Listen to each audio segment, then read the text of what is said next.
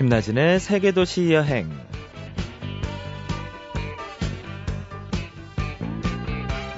안녕하세요. 김나진입니다. 여행은 여기가 아닌 저기로 떠나는 일, 그리고 여기 있는 사람들이 아닌 저기 있는 사람들을 만나는 일인데요. 어, 마지막에는 나 자신과 마주할 거고요. 결국 내가 누구인지 되돌아보는 것일 텐데요. 어, 낯선 곳, 낯선 시간 속에서 낯선 나와 마주하는 용기. 그게 여행인지도 모르겠습니다. 그런 면에서 어쩌면 여행은 1년을 마무리하는 이때 가장 잘 어울리지 않을까 하는 생각이 들어요. 잠시 후에 오늘의 여행가 만나볼게요.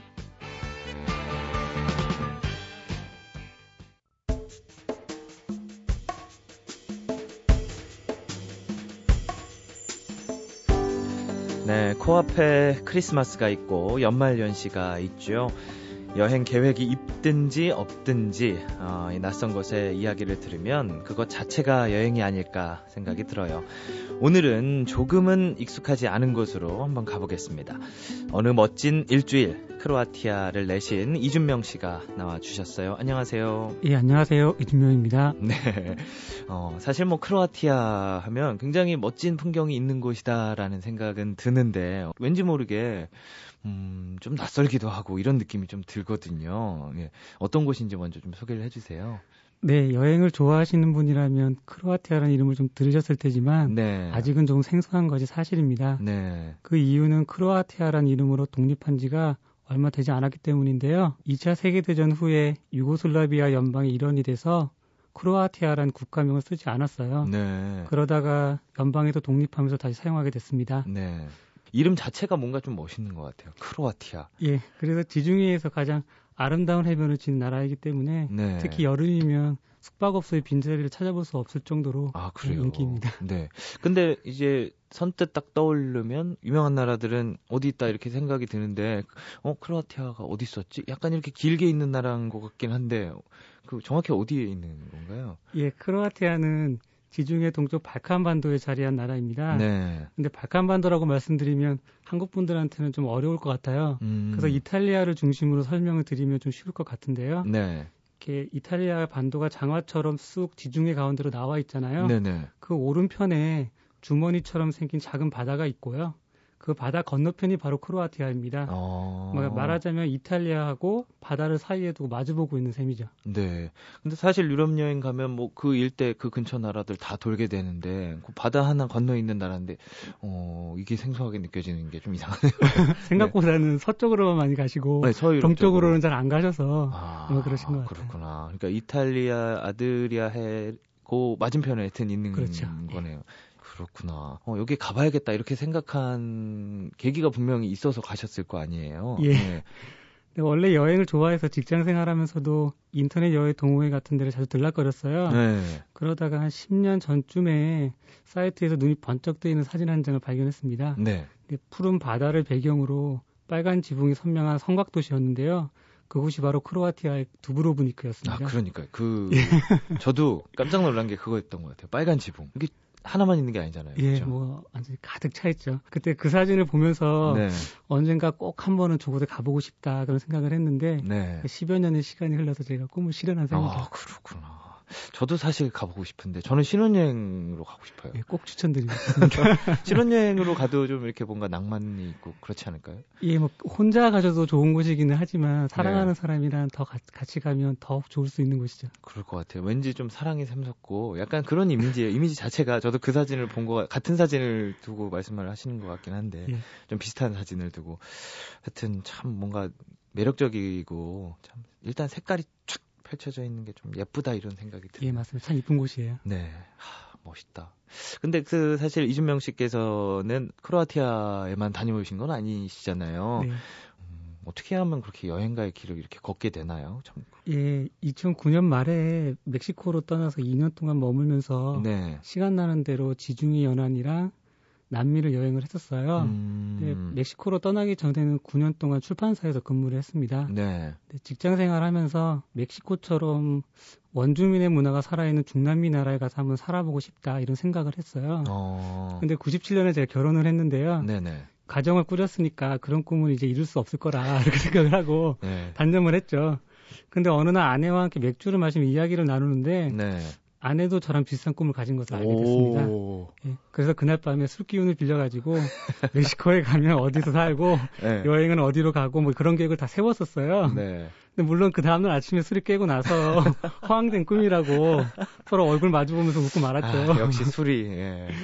근데 그날 밤 나눴던 이야기가 머릿속에서 계속 떠나질 않는 거예요. 아... 예, 그렇게 또 어영부영 2년 정도의 세월이 흘렀는데 네. 어느 날 아내가 먼저 한국을 떠나자고 다시 얘기를 꺼냈습니다.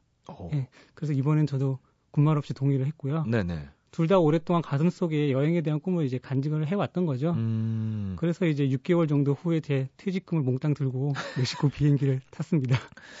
아, 잘하신 건지.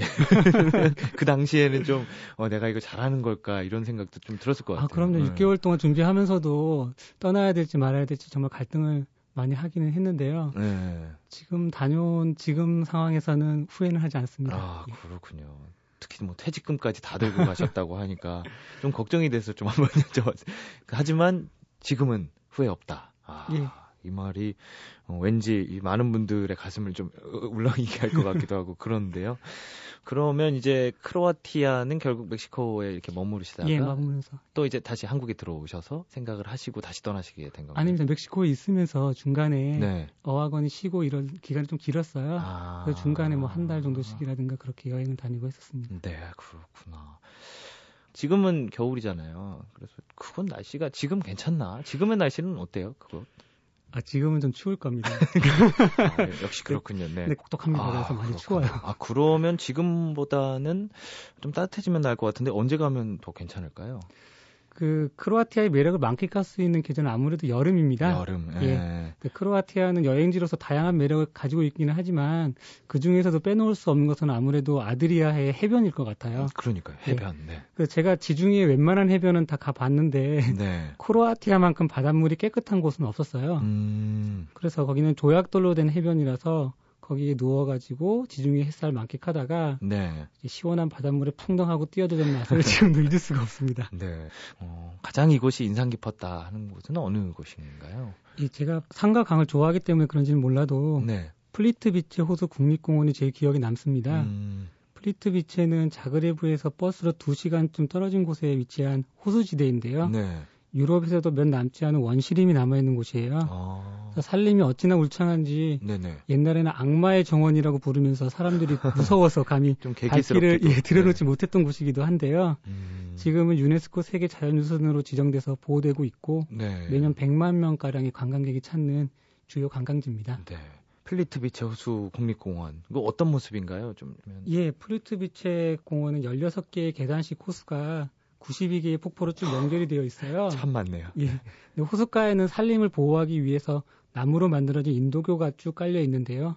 인도교를 따라서 걷다 보면 청색, 녹색, 회색 같은 다양한 빛깔의 호수들을 차례차례 만끽할 수 있습니다. 예. 그래서 길을 따라서 걷다 보면 이렇게 문득 울창한 숲속에 들어와서 시야가 가리기도 하지만 그 나무들 사이로 햇살을 받아 반짝이는 호수가 모습을 드러내요. 음. 그래서 잔잔하게 흐르는 개울에는 강아지 풀을 닮은 수초도 하늘거리고요. 네. 사람 팔뚝만한 물고기들이 여유롭게 헤엄치기도 합니다. 근데 뭐 이제 인상 깊은 곳 관광지도 물론 많이 있겠지만 걷다 보면 어, 물론 여행에서 그냥 빠질 수 없는 게 또 맛있는 거 먹는 거잖아요. 네. 크로아티아는 좀 유명한 음식이 따로 있나요? 예, 크로아티아는 해안선이 1880km나 되고 또 섬이 1244개나 되는 11국이기 네. 때문에 아무래도 해산물을 빼놓을 수가 없을 것 같아요. 그렇겠네요. 예. 네, 그 중에서도 한국 분들 입맛에 딱 맞는 음식을 고르라면 아무래도 seafood 리소토가 좋을 것 같습니다. 음... 홍합, 새우 같은 해산물을 넣고 네. 쌀하고 함께 끓여내는데요. 그 매콤한 맛이 지금도 생각이 나요. 네. 근데 리소토가 좀 너무 자주 드시는 것 같아서 독특한 해산물을 하나 맛보시고 싶으시다면은 네. 생선에 토마토 소스를 넣고 끓인 브로데트라는 음식이 좋을 것 같아요. 브로데트. 예. 네. 소스랑 어우러진 달짝한 생선살 맛이 아주 일품인 요리입니다. 아, 그렇군요. 사실 원래 요리나 뭐 이런 것들은 다 재료가 중요한데 거기 다 싱싱한 그럼요. 해산물들로 가득 차 있겠네요. 리조또가 조금 지루하신 분들은 브로데트. 예. 네, 여기 크로아티아 가서 한번 꼭 드셔봐야겠네요. 아, 오늘 이준명 씨와 함께 크로아티아 여행 함께 하고 있는데요. 어, 여행자의 추천곡 들어보는 시간 갖도록 하겠습니다. 어떤 곡 추천해 주시겠어요? 예, 에바 캐시디의 와로 원더풀 월드를 추천하겠습니다. 네. 이 노래는 두브로브니크의 성벽 위에서 구시가의 그 붉은 지붕을 내려다보면서 들은 노래인데요. 눈앞에 풍경을 보면서 노래를 들으니까 아, 이 얼마나 멋진 세상인가 라는 생각이 들더라고요. Wonderful world. 예. 네. 그래서 두브로브니크에 가서 가시면 아마 제가 느낀 기분 100% 음. 공감하지 않으실까 생각합니다. 네. 그 성벽 위에 있다고 생각하고 빨간 지붕과 해변이 쫙 앞에 펼쳐져 있다고 생각하고 예. 함께 예, 들어보시죠. 네.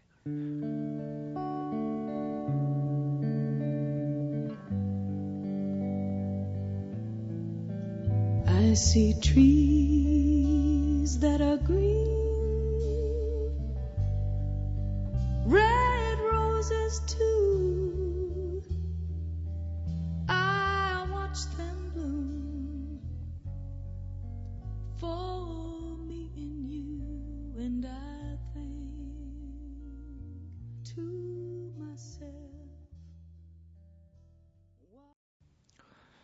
노래를 들으니까 하고 싶은 게 생겼어요. 그 빨리 좋은 사람을 만나서 신혼여행으로 가서 이 노래를 함께 이렇게 그 성벽 위에서 듣는 거죠.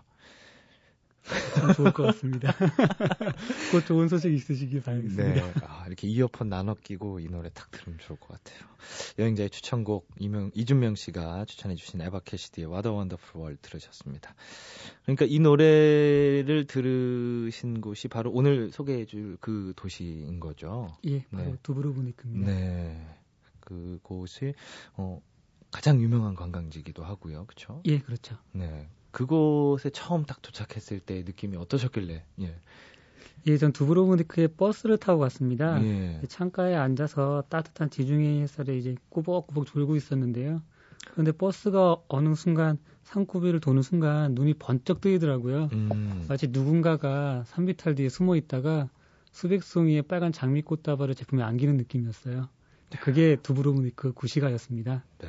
그 그동안 지중해 연안을 여행하면서 빨간 지붕을 지닌 마을을 열어 보았지만 두브로브니크처럼 압도적으로 아름다움을 지닌 곳은 처음이었습니다. 어. 제가 10여 년 전 사진으로 보면서 가슴 설레했던 그 모습 그대로였죠. 어. 그 강렬했던 첫인상이 지금도 눈에 선합니다.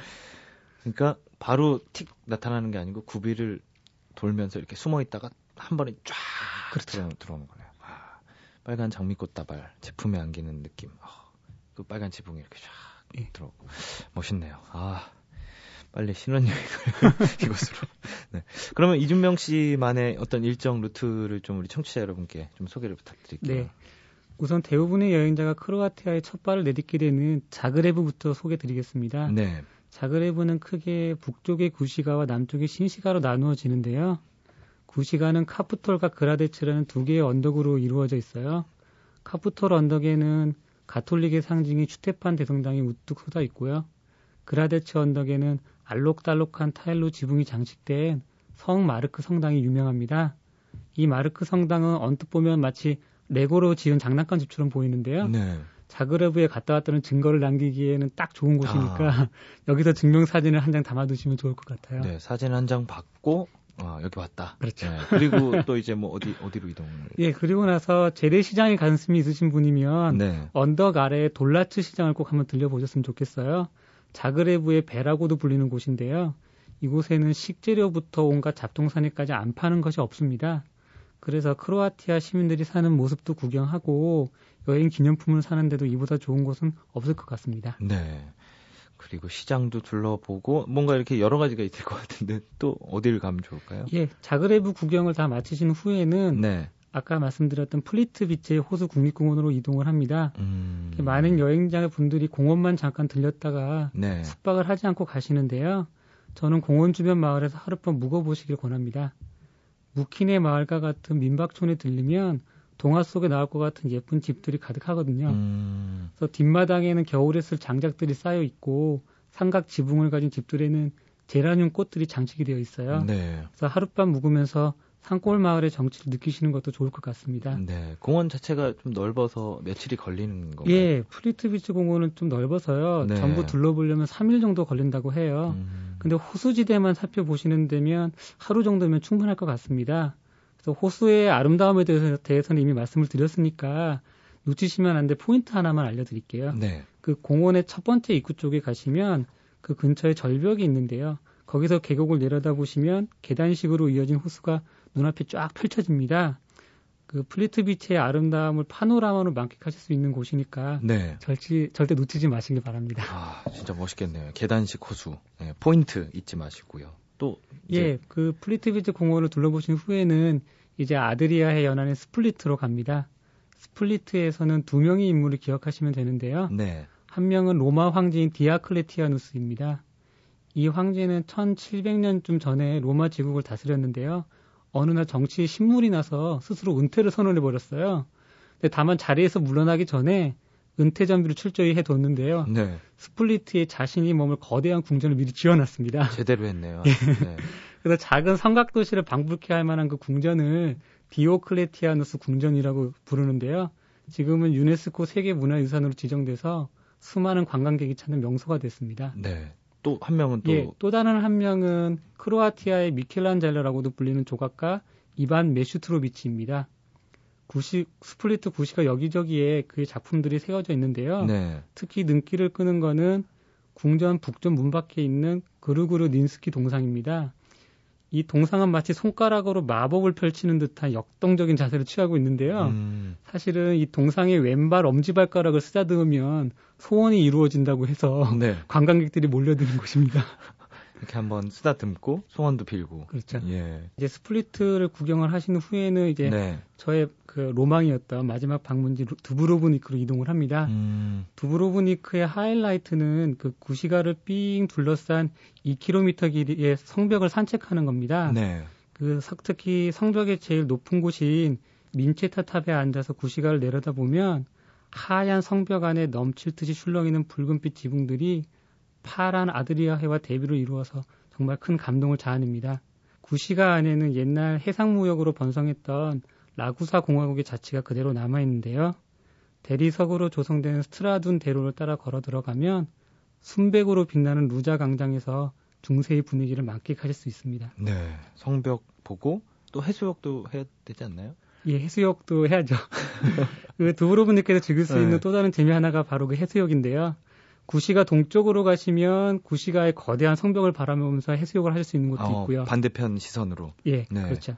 그리고 멀리 가기 싫으시면 성벽 남쪽 밑에서 수영을 하실 수도 있는데 거기서 수영을 하시면 성벽을 그 산책하시는 수많은 관광객들이 눈길에 쏟아질 것이기 때문에 다 쳐다보고 있기 예, 몸매에 좀 자신이 있으셔야 될 것 같아요. 아, 뭐 그래도 그냥 그냥 해보죠.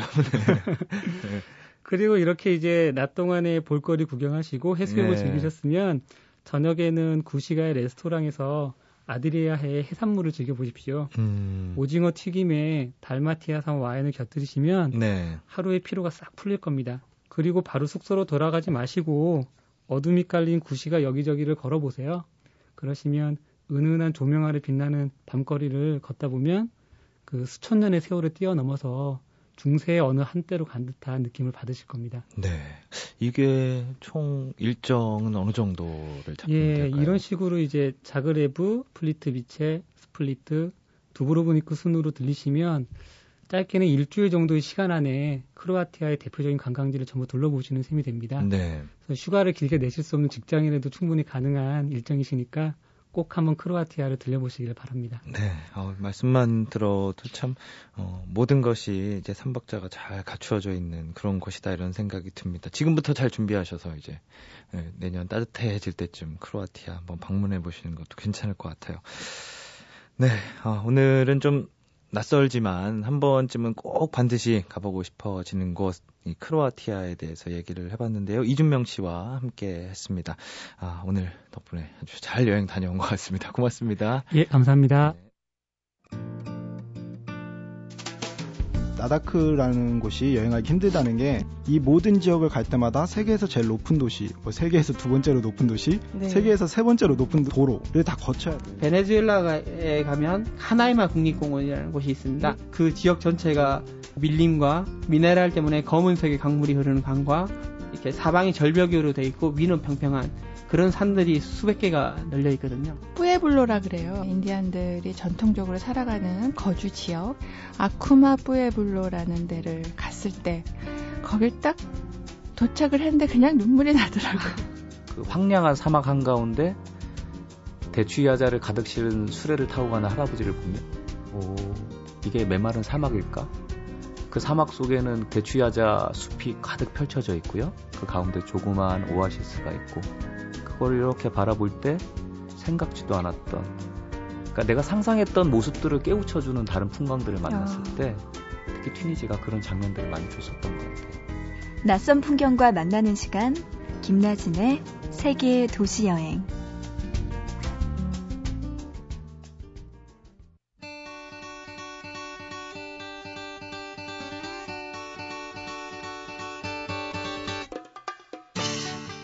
네, 2012년을 잘 마무리할 수 있는 곳이 어딜까?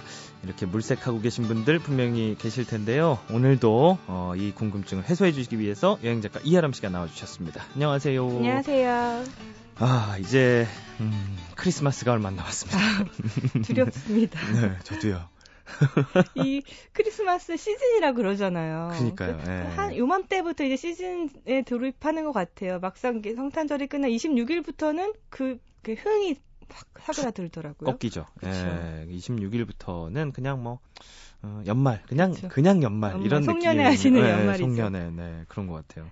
크리스마스가 다가오고 있는데 사실 생일이든 크리스마스든 기다리는 이 순간이 더 설레는 것 같아요. 그쵸. 막상 24일 다가오면은 아, 기대했던 것보다 못 노시고 네. 이런 분들이 있는데 그래서 오늘은 이 크리스마스를 기다리는 분들을 위해서 네. 특히 솔로 분들보다 커플 분들이 음. 더 많이 기다리시잖아요. 그래서 그렇죠. 그분들을 위해서 오늘은 좀 로맨틱한 테마를 준비해 봤습니다. 음. 아, 답답하네요. 꼭 커플들만 가능한 아, 건가요? 이거 네. 한번 오늘 얘기 들어보시고요. 네네. 혼자 가도 좋겠다 싶으시면은 좀 가도 돼요. 예, 예, 그 예. 연인들이요 이런 멘트 많이 하잖아요. 뭐, 네. 저별 내가 따줄게. 뭐 어, 뭐 자기야 어. 저별 따줘 이런 얘기 많이 하는데 오늘은 이 별을 따주지 못해도 흉내는 낼 수 있는 곳이에요. 네. 천문대. 어. 천문대를 데이트할 수 있는 별이 겨울엔 더 잘 보인다고 하잖아요. 천문대. 네. 어, 일단 전 혼자 못 갈 것 같아요. 네. 그러면 오늘 주제는 뭐 별이 빛난 밤의 그렇죠. 정도 네, 되겠네요. 밤 여행 로맨틱한 이제 네. 겨울 밤을 보내실 수 있는 곳인데요. 네. 그 겨울에는 별이 여름이나 가을보다 훨씬 더 반짝반짝 잘 보인다고 해요. 오. 근데 뭐 별 여행이다 하면은 뭐 하늘 맑을 때 아무 데나 뭐 하늘 올려다 보면은 별 볼 수 있는 거 아니야 이렇게 생각하시는 분들도 많은데요. 네. 천문대에서 보시는 별은 확실히 달라요. 어. 일단 지대가 높은 곳에 마련이 돼 있고 별을 좀 더 제대로 보실 수가 있거든요. 먼저 좀 소개를 해드릴 곳이요. 연인들한테 가장 좀 대중적이고 인기 있는 곳인데 중미산 천문대라는 음, 곳이에요. 네. 여기가 네. 경기도 양평 중미산 휴양림에 있는데요. 휴양림이 있잖아요. 네네. 낮에는 산림욕 하시고 밤 되면은 이제 별자리 여행까지 한꺼번에 코스로 즐기실 수 있습니다. 네. 근데 좀 흐리거나 뭐 너무 그러면 날씨에 따라만 유동적일 것 같은. 아 근데 여기는 또 날씨가 흐리더라도 네. 이 위치에서는 별이 늘 이렇게 관측이 잘 된다고 해요. 어, 어, 입장료가 한 2만 원 정도인데요. 네네. 그럼에도 불구하고 좀 너무 흐려서 별이 안 보인다 네. 하면은 나중에 또 그 입장료로 무료로 다시 별을 볼 수 있게끔 주최 측에서 해주신다고 아, 하더라고요. 별 못 본 날에는. 네. 오. 어. 그리고 크리스마스인데 그 연인들을 위해서 네. 이런 특별한 날 연말이나 크리스마스에는 이벤트도 열린다고 해요. 네. 그만큼 인기 있는 곳이니까 예약제로 운영이 되니까 미리 좀 확인하시고 가셔야 될 거예요. 네. 방금 말씀하신 것처럼 이런 그 천문대는 입장료가 다 있나 봐요. 예, 거의 모든 천문대가 입장료가 있고요. 예, 예. 왜냐하면 별 관측을 위해서 특별하게 만들어진 곳이기 때문에 시설을 이용료가 있고 음... 싼 곳은 5천 원부터 네. 2만 원이 넘는 곳도 있는데 좀 비싼 곳은 그만큼 좀 럭셔리하고 연인들을 위해서 잘 조망이 돼 있는데 네. 그거 소개해 드릴게요. 비싼 네네. 곳. 경기도 양주에 있는 송암 스페이스 센터인데요. 네. 여기가 좀 천문대 중에서도 가장 좀 luxury하고 음흠. 근사하게 돼 있는데 우리 결혼했어에 또 데이트 장소로 나왔다고 하더라고요. 예. 별 구경 하시고 또 레스토랑에서 그 이탈리아 레스토랑에서 근사하게 식사도 하시고 괜찮네요. 예, 그리고 이 안에 돔 영화관이 있는데요. 입체 영상으로 우주 체험을 하실 수가 있다고 하더라고요. 네. 그리고 또 케이블카도 있는데 음. 케이블카 타고 또 올라가시면은 올라가신 곳에서 북한산이나 여의도도 오호. 내려다 보인다고 하더라고요. 아, 참 이, 이런 데 가면 정말 별만 보는 게 아니고 사랑이 좀 싹 트겠네요. 아. 예, 연인끼리 가야겠네요. 예. 그렇죠. 네. 저도 연인분들만 가시라고 좀 추천을 해드리고 싶네요. 네. 그런데 좀 이런 데이트, 낭만적인 데이트보다 좀 가족분들하고 가실 분들한테는 네. 음, 가평에 있는 자연과 별 천문대라는 음. 곳을 소개를 해드리고 싶은데요. 여기는 강촌하고 남이섬하고 아침고요 수목원하고 가까운 곳에 있어요. 네. 그래서 이런 곳을 둘러보시고 해가 지면은 별을 보는 코스로 이동을 하시면 좋을 거예요. 네. 얘기 들어보니까 남자분들이 좀 이렇게 분발하셔야 될 것 같아요. 그렇죠. 네. 별, 별, 따준다는 얘기만 하지 마시고 좀 흉내라도 내시려면 이런 네. 데좀 데리고 다니셔야 될 것 같아요. 네, 잘 참고해서 어, 멋진 연말 보내시면 좋겠습니다. 어, 이하람 씨 오늘 나와주셔서 고맙습니다. 안녕히 계세요. 네. 네, 이제 슬슬 여러 분야에서 10대 뉴스들이 쏟아지고 있죠. 2012년 음, 나의 10대 뉴스를 정리해보는 것도 좋을 것 같습니다. 올 한 해 시간의 책갈피를 되짚어 보면서요. 네, 지금까지 저는 세계도시 여행 김나진이었습니다.